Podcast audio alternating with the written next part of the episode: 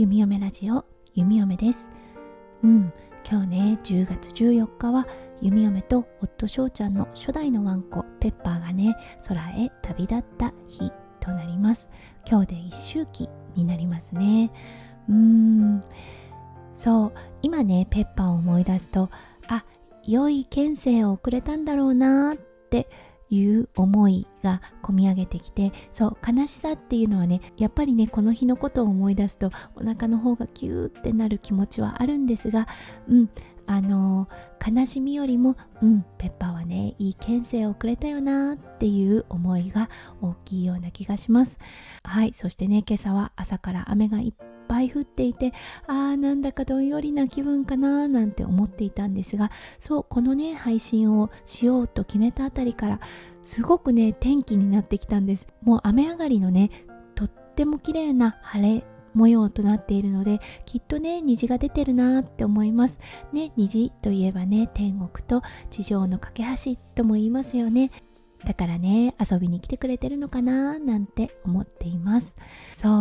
ぱりね特別な思い入れってあるんですよね。ずっとオーストラリアでねワンちゃんが飼いたかった夫翔ちゃんそしてね弓嫁もワンコがいる生活が当たり前だったというようなね実家での生活がありました。そこからねもう超絶にワンコ好きな夫翔ちゃんに出会いでもね賃貸だとなかなかワンちゃんって飼えなくってそうシドニーからねセントラルコーストに引っ越したのはとにかくワンちゃんが飼いたいワンコのいる生活がしたいっていう気持ちがあってそうそれでねセントラルコーストに移って家を買ったっていうような経緯があります。そうだからねもう本当に本当に思い入れの深いワンコなんですね。そうそしてねペッパー自体は保護犬ということでね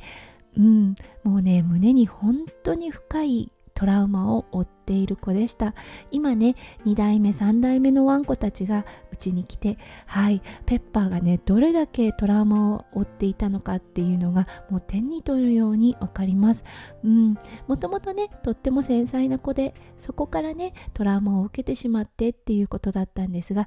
そう弓嫁たちがねペッパーを育ててからはいそこからね彼の転機が訪れたと思います。すごくすごく幸せなあの県政だったと思います。今日はねお空から虹のね橋を渡って弓嫁たちのところに遊びに来てくれてるのかなって思っています。そう思い出すとねやっぱりちょっと涙がこみ上げてくるんですが夫翔ちゃんもね今朝の Facebook で書いていましたが私たちが天国に行った時に向こうでねまたビーチでボール遊びできるかなってそれをねちょっと楽しみにしてるっていうのを夫翔ちゃんが書いていました。まさにそれだなって思いました。ビーチが大好きボールが大好きだったペッパー。うん私たちのことを多分ね向こう側で待ってくれていると思います。ねえ。うん会いたい。うんやっぱりね恋しい気持ちっていうのは隠せないなって思います。でもねほんといい県政を全うして空に旅立ったのかなって思います。はい。ということで、今日はね、ちょっと通常配信からそれてしまいましたが、ペッパーがね、旅立ってから1年っていうことで、はい。このね、今の思いっていうのをお話しさせていただきました。今日も最後まで聞いてくださってありがとうございました。皆さんの一日がキラキラがいっぱいいっぱい詰まった素敵な素敵なものでありますよう、弓嫁心からお祈りいたしております。